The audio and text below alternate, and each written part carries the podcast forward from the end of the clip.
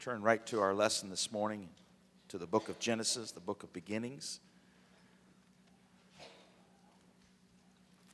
I uh, was teaching this morning on the life of Joseph. I find it to be an extraordinary life, but it is a life that we all could live.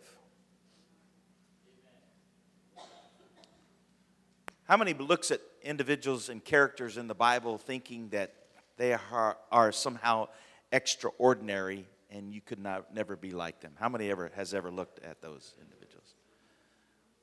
And uh, that, I'll have to say, is uh, a wrong conclusion.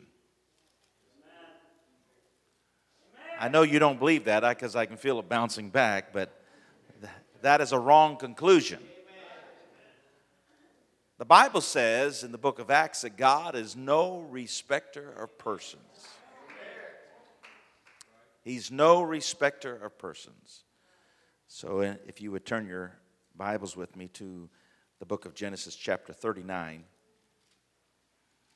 I want to ask you the question, and we will discover this as we go along. Why did God use Joseph in such a great way? Why did God use Joseph in such a great way? Genesis chapter 39, we will read from verses 1 through verse 6. And Joseph was brought down to Egypt, and Potiphar, an officer of, the, of Pharaoh, captain of the guard, an Egyptian brought him of the hands of the Ishmaelites, which had brought him down hither. And the Lord was with Joseph, and he was a prosperous man and he was in the house of his master the Egyptian. And his master saw that the Lord was with him, and that the Lord made all that he had he did to prosper in his hands. And Joseph found grace in his sight, and he served him. And he made him overseer over his house, and all that he had he put into his hand. And it came to pass from the time that he had made him overseer in his house and over all that he had, that the Lord blessed the Egyptian's house for Joseph's sake. And the blessing of the Lord was upon all that he had in the house and in the field. And he left all that he had in Joseph's hand, and he knew not aught he had save the bread which he did eat. And Joseph was a goodly person and well favored. And everyone said, Amen. You may be seated this morning. So, the question I asked and, and the statement I made in MIT this morning was the four steps to success for that Joseph took to find success in God in his life. Looking at this character, Joseph, and the reason I ask you the question how many believes in here that God could use you like he used Joseph? Well, I have maybe 50%. And I'm not sure that we all agreed, even raising our hands, that God could actually use us that way. But God can use you. There are some steps that we can take to find success in walking with God so that we will not be hindered in what God wants us to really become. I can I'll give you those four steps and you can write them down and perhaps we will comment on them more, but I want to um, elaborate on why that God used Joseph in such a great way in his life. The first step that Joseph took was he asked for God's Spirit. He asked for God's Spirit. He, he made it known to the Lord that he wanted his Spirit in me. And when you ask God for his Spirit, you are, excuse me, taking control out of your hands and giving it to God. Amen? Now that sounds easy to do. That sounds like, well, that's a no brainer, Pastor. I, I think I can do that. But asking God to take control of your life and you taking your hand off of the wheel and saying, okay, I, I, I saw a little sign here Perhaps you saw it too. And uh, it said, if God is your co pilot, maybe you should change places. Do you see that? Yeah. Meaning, God's not in complete control. You are. And God's just there as an assistant. You know, every plane has a pilot and a co pilot. The pilot's truly in charge, and the co pilot is there to assist in any way the pilot.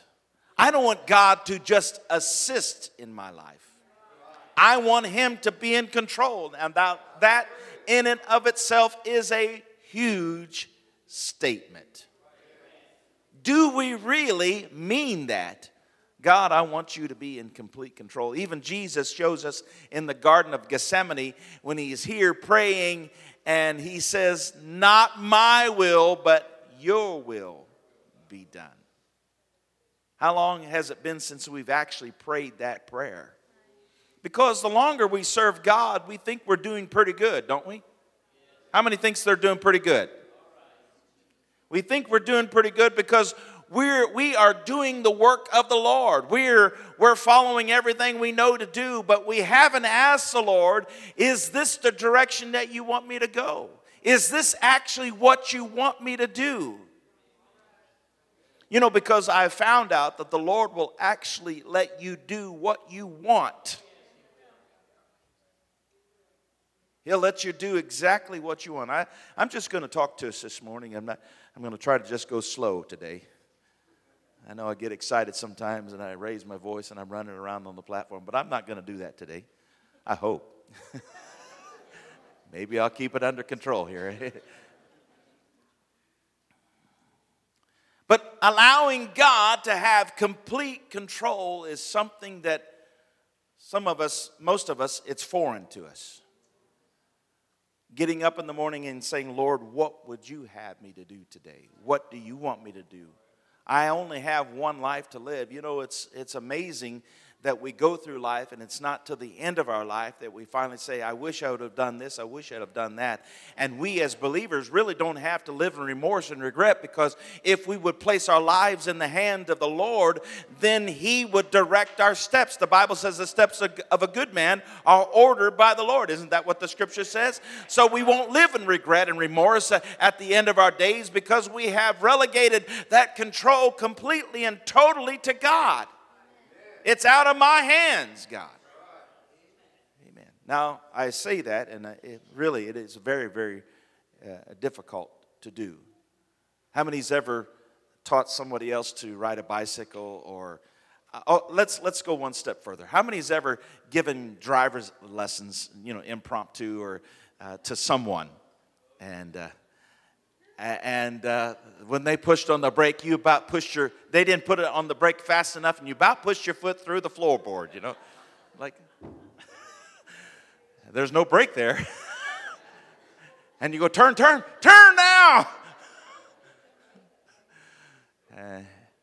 Uh, and uh, I was giving someone lessons one time, and I said, Are we going to go today? We're sitting at this stoplight. It's green. It doesn't get any greener. You know, push your foot on the accelerator. Let's go. Let's go. And then uh, all of a sudden I got whiplash. I said, Could you do it a little bit gradually? I, I, I, there were numbers of times during that lesson that I wanted to reach over and grab the wheel. it, how many knows what I'm talking about? And uh, you know, because I thought we came pretty close to that car.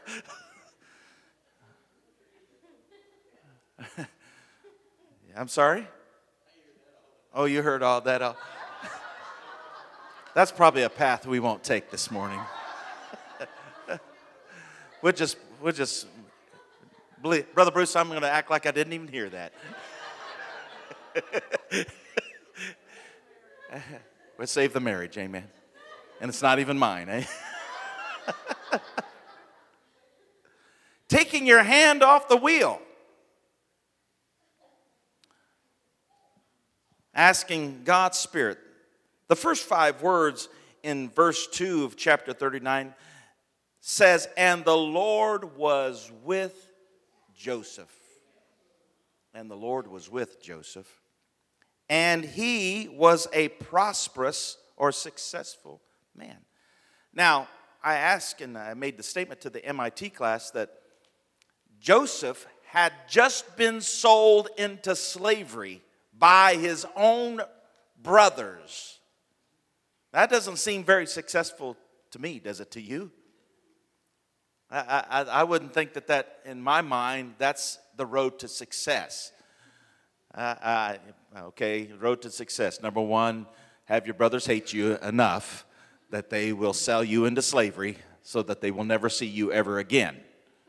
I mean, I don't think that's the road to success, but the Bible here says in verse 2 that the Lord was with Joseph and he was a prosperous man and he was in the house of his master, the Egyptian. So when God's in control, things don't look, always look like they are in control to the carnal mind. Is God in control of your life? Amen. So the scripture here says that he, he had a master over him and he was a, a slave and he was blessed and he was a prosperous man. God's Spirit was with him. Now, the second aspect of this uh, steps, four steps to success was number two, the day of small things. How many's ha- ever had an insignificant position placed on you? Uh, let me, okay, this everybody's experienced this. How many's ever been the new guy or the new woman on the job? And people are looking at you like, oh, Here's a newbie, another newbie. I wonder if they're going to carry their weight or blah, you know, all these questions come. And so the day of small things, and so they always, you know, your employer always tests you out to see if you're going to come through, if you're actually going to be the person that you said you were when you made application and when you sat there for that interview the day of small things. Zechariah chapter 4, verse 10, he reminds us not to despise the day of small things.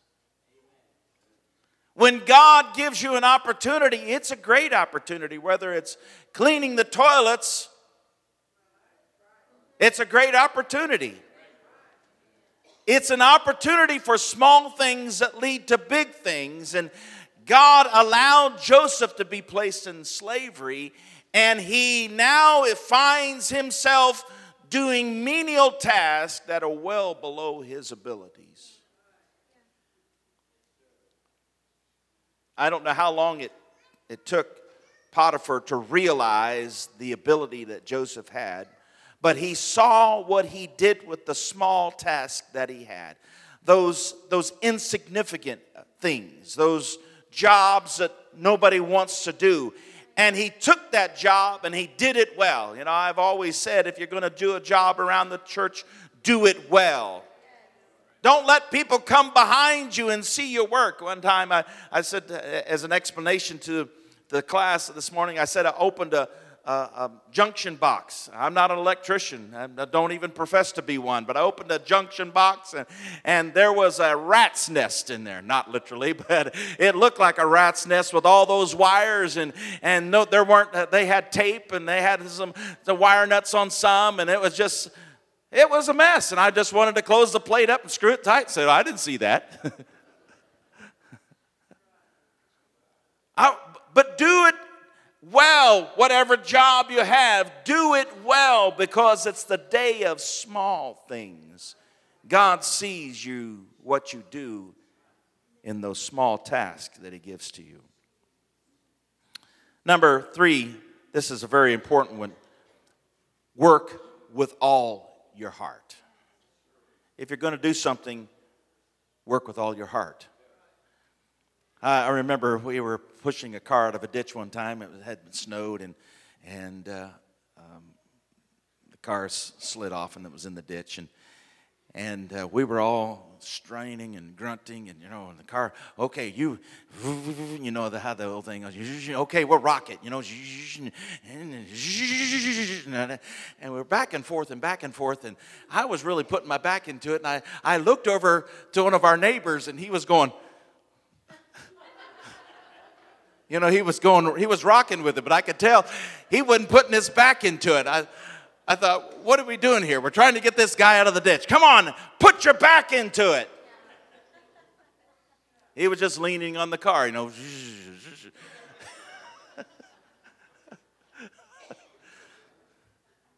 Whatever your hand finds to do, the Bible says here in Colossians chapter 3 and verse 23 whatever you do, work at it with all your heart as working for the Lord and not human masters.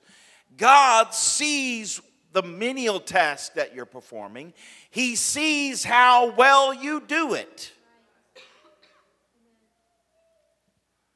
Uh, remember one a man one time he said, "Oh, it's good enough for church work," and I said, "Church work? I just I want to ask you what that means." He said, "You know, you know, it's church work. It's his volunteer work," and I said, so we can get away with doing it a halfway job just because it's for the church. I mean, uh, he made the statement. I didn't make it, so I'm going to ask him about it. He said, No, not, that's not what I really meant. I said, Well, what did you really mean?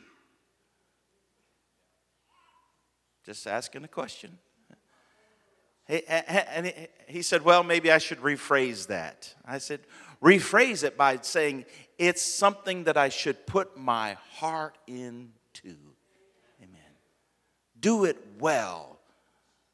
Amen. Because God sees it. Work with all of your heart.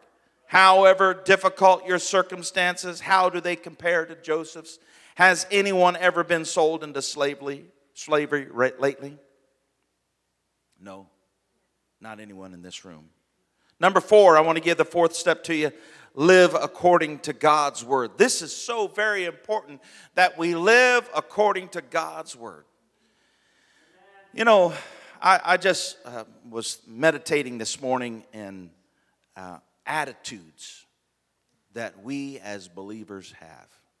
And I, I, got to thinking about my own life. I'm, not, I'm just going to say it's me, it's me, O Lord, standing in the need of prayer.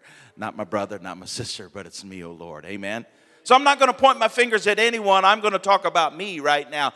And an attitude it, it, that I want to cooperate, I want to do the best I can while I'm here. Probably in working in church work, bad attitudes are probably the worst thing that I have to deal with. Amen? My own included. Because a piece of machinery is just that that. It's an inanimate object. You know, you can throw a wrench, you can kick it, but it's still going to be there and the bolt didn't go in or whatever. Uh, but but people are different and your attitude and response about what goes on is so very important. Live according to God's word. It's so very important that we walk in a way that is worthy of our calling has God called you? Then walk in a way that is worthy of the vocation that God has given to you. I think, in my mind, that Joseph could have had a pretty bad attitude. Let's think about it. Joseph's brothers sold him into slavery. He finds himself in Potiphar's house. Someone lied on him and placed him in prison. He is here in prison for approximately six to seven years. I don't imagine that he had cable TV and a, and a queen size bed in that prison. I think it was a pretty rough place. He told a dream, he, interpreted a dream for someone, and he said to that individual, Please don't forget to let everyone know that I'm down here. I don't want to be forgotten. And two more years went by before Pharaoh has a dream. If anyone, if we say right to, right to have a bad attitude, if anyone had the right to have a bad attitude, I think we could say to Joseph, well, he's got a bad attitude, but he has a right to have that bad attitude. Wouldn't we say that? Because of all the circumstances that had taken place in his life. But I don't find an attitude about Joseph. The Bible says that the Lord was with him. Now, the Lord blessed him, the first time we see that the Lord blessed him, he was in Potiphar's house. God is blessing him in spite of the circumstances. So I have to assume that Joseph did not have an attitude and he wasn't throwing things around. You know, how many's ever heard of pot and pan cussing? We've all done it. you know, you close the door a little harder you say if you're uh, in the kitchen and you and your husband have had a, uh, none of you ladies over here would ever do that, eh, right? And if you've had a few words with your husband, you slam the pot down on the stove a little harder. You close the cupboard door, just you give it a little boost. It doesn't need that much, but you slam it a little harder. We call that pot and pan cussing. You haven't opened your mouth to say a word, but you're saying a lot of things. Oh, me. If anyone's ever done that, oh, me. We've all been there. But I don't find the attitude emanating or coming from Joseph. Amen. Remember, God is in control of Joseph's life. If God is in control, you have to say, well, the steps of a good man are ordered by the Lord. Amen.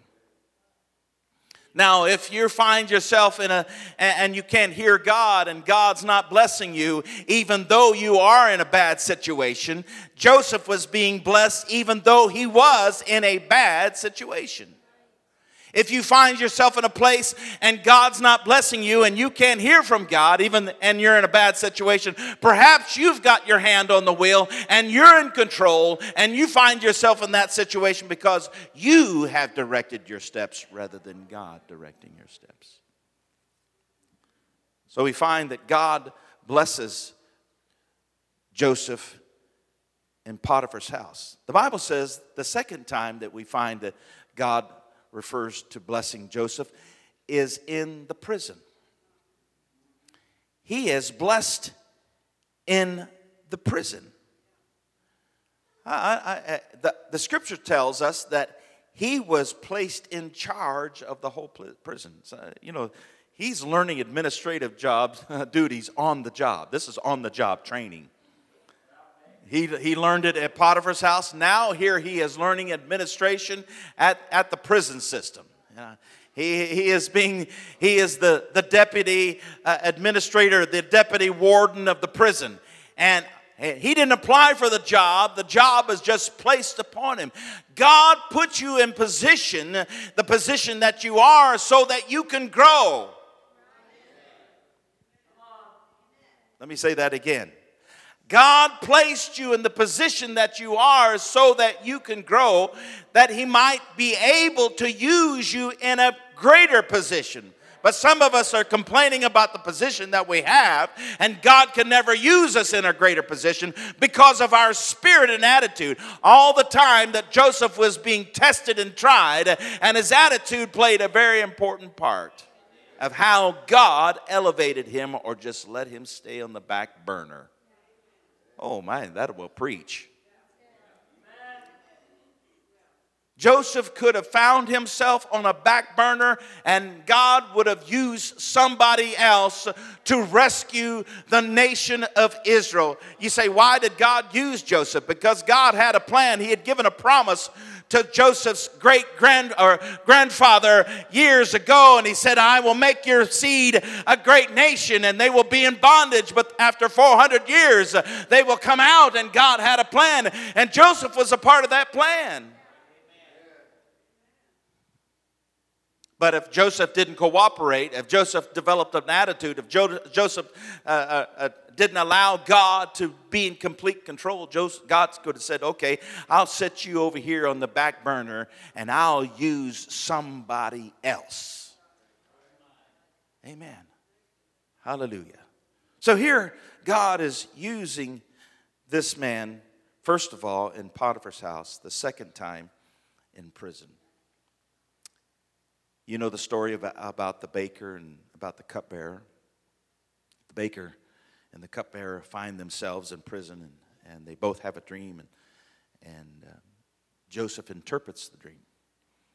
He says to the baker, he says, Well, you're, you find yourself with a basket, you've got meats on, in the basket, and little birds coming to eat out of that basket. And he said, uh, In three days, Pharaoh's going to call for you, he's going to hang you. Said to the cupbearer, similar dream, but he said, In three days, your position is going to be restored. And it happened just exactly as uh, Joseph said. Two years go by, and Pharaoh has a dream. God, all this time, is positioning Joseph so that he can save Joseph's father, Jacob, and the 70 people that come with him out of Canaan, Canaan because of the famine, the extreme famine, which millions of people died in that area, but they were saved because of this one man, Joseph, allowed God to have control in his life. He followed the Spirit of God and he walked with God, and God blessed him and placed him in a position where he could save his family. Amen. So, Pharaoh's question to those who are around is Can we find anyone in whom is the Spirit of God? Can we find anyone in whom is the Spirit of God? That's the question. And all these three unbelievers Potiphar is an unbeliever, the warden at the prison is an unbeliever, and Pharaoh is an unbeliever. I want to ask ourselves a question here this morning Do unbelievers see the Spirit of God in our life? Let me ask that again do unbelievers see and sense the presence of God in their life? Do uh, Joseph, uh, in his living and his walking with God, Pharaoh knew that there was something different, although he had just met this man and he interpreted a dream and he had all kinds of magicians and soothsayers around him. He was not lacking when it come, came to spiritual people around him, that is Pharaoh. He had people who could turn rod into snakes. We see this later on in the, in the passage in Exodus. Uh, but here he's, he's familiar with people who can work magic tricks and, and who can do do all kinds of spiritual things, but he looks at Joseph and he realizes here's a man who is genuine, and who can find anyone like this man right here? Why? Because the Spirit of God is in him. Think about Pharaoh. Here he is. He's the most powerful leader in the most powerful nation of the world. And I just stated that he had all kind, they were they believed in spirituality. We have mummies, one of three. I think we have two mummies in this this city right now out of 3 in the United States. They were a spiritual people. You study the Egyptians. They believed in spirituality, and there, there were all kinds of spiritual people, people prophesying and doing all kinds of things spiritually around Joseph and around Pharaoh. But Pharaoh recognized something real and different about Joseph. When God's Spirit is in you, the fake won't have any power. The imitation doesn't have any ability to stir interest. Amen when the real, genuine Holy Ghost is in your life working and ministering, people will recognize that there's something different about you. They might not know what it is, they might not know how, how to identify it or place their finger on it. They might just say there's something different about you. But Pharaoh here says it like this Who can find the real Spirit of God in a man? This is the man that we should choose to help lead us out of this famine that is coming upon us. He has prophesied that there's going to be seven years through this dream, seven years, seven good years, and then there's coming seven lean years that will waste away the seven good years. And at the end of those 14 years, it's going to be in a bad shape around here. God used Joseph. Now, just in the same manner, we see there were some things that were against Joseph. Someone said, I've had some things against me. Well, uh, there have been a lot of shameful things done, perhaps, against you. In his family, Joseph was despised three times and then rejected. In Egypt, Joseph interpreted dreams on three occasions and was accepted as a leader by a pagan ruler. God took this unlikely person, this individual that came from a family that herded sheep, that were nomads. They wandered around living in tents. They were, didn't have permanent dwellings. And they weren't individuals of great stature, owning great lands. Uh, they, they, they just roamed around the countryside looking for the best grasslands for their livestock. That's the kind of people that they were. Who would have ever thought that, God would have chosen a young man named Joseph to minister to the whole world? He didn't only minister to his family, but he ministered to the whole world. We see the first time that he was rejected, the rejection came in contrast to the favor that was shown to Joseph by the Egyptians. Joseph's older brothers despised him. The first time they resented his coat of many colors. When there, when there is favor upon you, some people will resent that God is blessing you. You know, there's a saying, uh, it's an earthy saying uh, the dog that can't tree the raccoon will bite the one that can. I, have never been coon hunting in my life, but I've heard coon hunters uh, raccoon men who uh, do this for, I guess, a hobby, a living, because I'm, I'm not certain that they could have sell me any raccoon meat. I'm not eating it.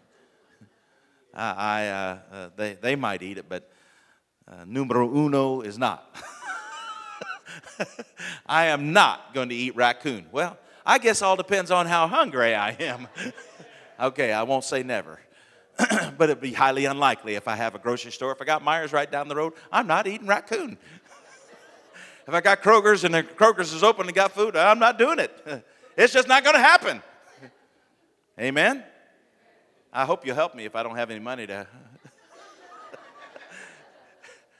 they say I got raccoon or going to Kroger's. Could you help me? Kroger's, here I come. Amen. So they, they resented Joseph's coat of many colors there was a resentment that rose up in their heart. You know, instead of looking around at our brothers and sisters and seeing the blessings that God has placed upon them, why don't we get our lives and our attitudes and our hearts right so that God could bless us? Keep your eyes off your brothers and sisters and keep them on the Lord Jesus Christ. Amen. You know, when we get in troubles, when we start looking around at what other people have or and we would want or how God has blessed other people. Uh, if you'll keep your eyes off of them uh, and keep your spiritual blinders on uh, so that all you can see is Jesus Christ, you will be blessed. He will raise you up to sit you in heavenly places. But his brothers couldn't see that. They had the same opportunity. Uh, let me say that again. They had the same opportunity that Joseph had to be used of God. They have, had even more of an opportunity. They were around, they were born before Joseph. The second time, the brothers took issue with a dream of Joseph's that said someday that his family would bow down before him. A dream that eventually came true. We find out Joseph here now, this is years later. Joseph is in power and he's, he's dressed like an Egyptian. He looks like one and he's used to administering and has, he's second in command in the whole nation uh, of the, the largest, most powerful nation in the world. Vice regent and he sees his brothers come in. He recognizes them immediately. They don't know who he is. He recognizes them and he listens to them, and they're arguing like they always have. He listens to them, and they they come in the door. They're arguing about who's being going to be first, and they're throwing elbows. You know how, how it is. You know, kids throwing elbows and, and pushing their way in. You know, I want to be first, and and he thinks to himself, it, it some things have never changed. You know. But he, he sees them, and they the scripture says they bow down low and put their forehead on the ground, and they're just really uh, pay obe- obeisance to, to Joseph. You know, in our walk with God, the third time, the brothers were jealous after Joseph. Shared a similar dream. Soon, they after they threw Joseph into a pit. Now, I wanted to go back, kind of segue back to one of the points. Uh, whenever God gives you an opportunity to grow in that small position that you find, found yourself in, do a good job. You know, when Joseph was a young man, his father said, Go find your brothers and see how they do, are, are doing and take them this and, and just bring me back a report. At first, he could not find his brothers. You know, so some people would have given up and said, came home and said, Well, I don't know where they're at. You know, I looked around for them, I didn't see them there. But he was persistent to carry out the commands and requests of his father find your brothers. And he asked around, and finally, one strange man said, Well, I, I, I think I, I saw, heard about your brothers, and, and they were going down the road, and I, I think they're over here. And the Bible said that he found them after searching for them for several days.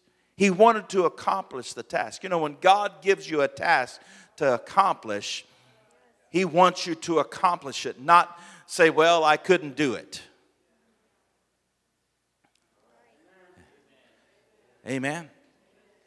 You know, people are mature when you can give them a job and they make it happen, whether the, all the tools are there or, or not. Yeah, you know, if you have the expertise, you do the job. I, that's why you're asked to do the job, to finish it and to bring it, bring it to completion bringing me back the job and saying I can't do it. It's tantamount to saying uh, to a, a, child saying to a, an adult, I can't do it because I don't have the know how. Hey, if you're an adult and you're mature and you're a believer, you should be able to accomplish the task. God always gives you something that is greater than your ability. He's always going to stretch your ability. Amen. He never gives you a task that is just you fit in perfectly. You, he gives you a task that you're thinking, when you get in there, thinking, man, this is a strange place because I don't know what I'm doing here. And that's how Joseph found himself. But he, he says, This is not really what I'm accustomed to, but I'm going to do it with all of my heart. And that's what he did the same thing when he got to Potiphar's house. I'm not accustomed to running a, a, a an estate. Uh, and that's what he did. The Bible said, we read the verse of scripture, that Potiphar didn't even know anything in his house except the food that he ate. Joseph had control of everything. He uh, acclimated and adapted to what God had called him to do. And no matter how often that you want to say, well, this is not me, I think I'll back up and quit. How many's ever wanted to quit? I was talking to a preacher here just the other day, and he's been pastoring for a number of years. And he said, You know, I walked into my superintendent. He said, I was on the youth committee. He said, I walked into this, my superintendent's office there on the campground, not the Indiana campground, someplace else. And he said, I told the superintendent, he said, I quit. I quit. I don't want any more to do with the youth department. I quit. He said, You know, at first the superintendent didn't say anything. He just sat there and looked at me, and I looked at him. He said, You know, brother, we've all felt that way. Everybody that is anybody has said to themselves, I quit. And he said, I've said it myself a hundred, maybe 10,000 times. he said, But here I am. And he said, You know, Elder so and so? and an elder that was a pioneer in the faith, and, and uh, many people revered him. And you said his name, people said, Oh, yeah, he's a good man. And he said, You know, one day I went into his office. and I said, I've had it, I quit. And he said, You know what that elder said to me? Well, I've said the very same thing.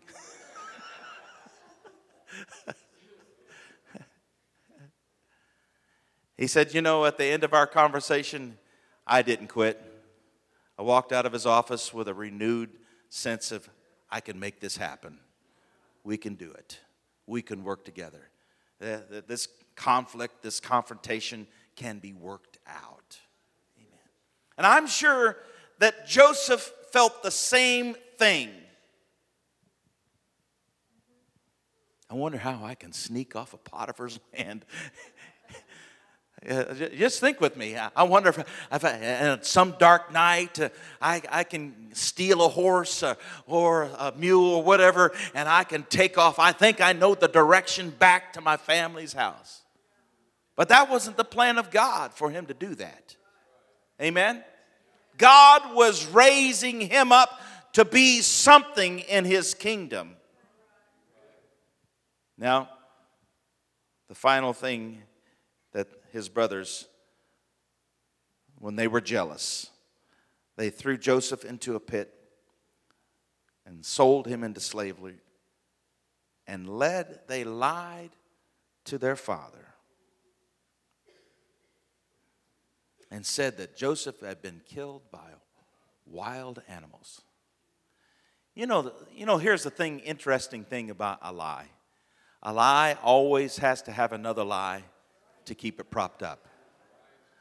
I, I, you know, other sins don't need that. They, they stand on their own, but a lie needs another lie. And, a, and the, the other lie needs another lie. and the other lie needs another lie. And pretty soon, there's just lies all around you, and your life consists of nothing but lies. You know how the, the best way to get out of that is start telling the truth. You know, it's the, it's the one sin that I found in, in Scripture that the Bible says all liars are going to have their part in the lake of fire. He doesn't say that about adulterers, he doesn't say that about uh, fornicators, he didn't say that about drunkards, he doesn't say that about any other lie, uh, any other sin except for lying. Because lying is so debilitating to people around you. Amen. It's so uh, it, it's so destructive to your life.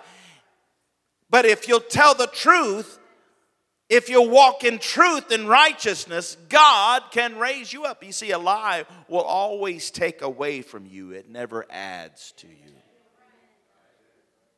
A lie never builds you up, it only props you up for a little moment. How many's ever taken something, uh, they, how many's ever heard of the statement, the phrase house of cards?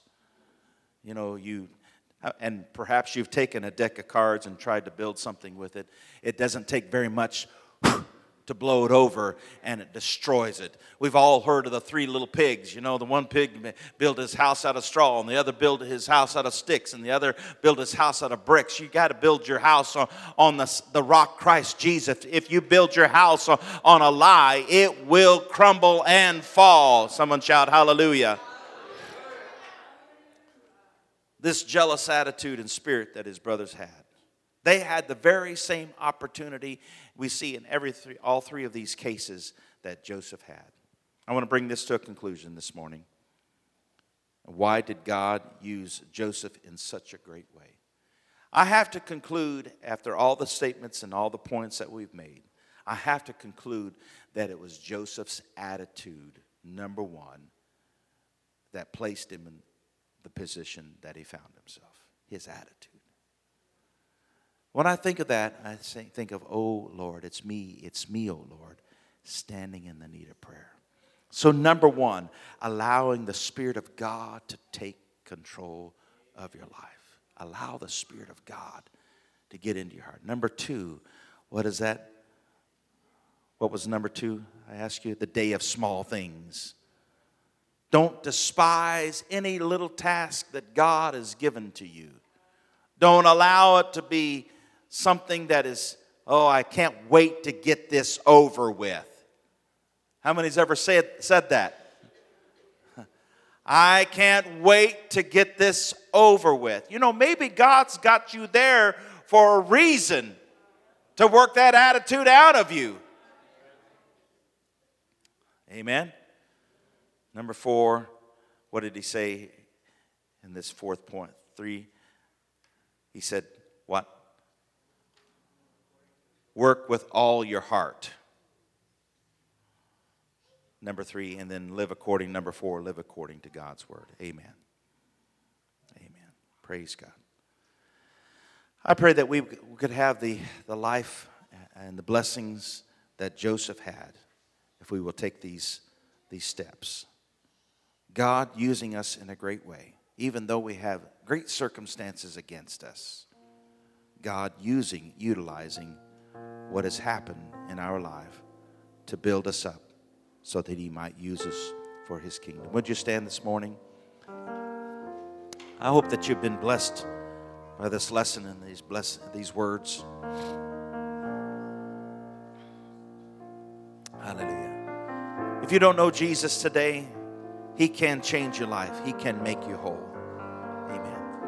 If you haven't been baptized in the name of Jesus, you can be baptized this morning. Amen. You can repent of your sins here today. You can change your life. Get your life on the right road. Amen. Hallelujah. This is the right road. This is the right way. Jesus said, I am the way, the truth, and the life. If any man come any other way, the same is as a thief and the robber. This is the way. This is the way to change your life. Would you raise your hands right now to Jesus?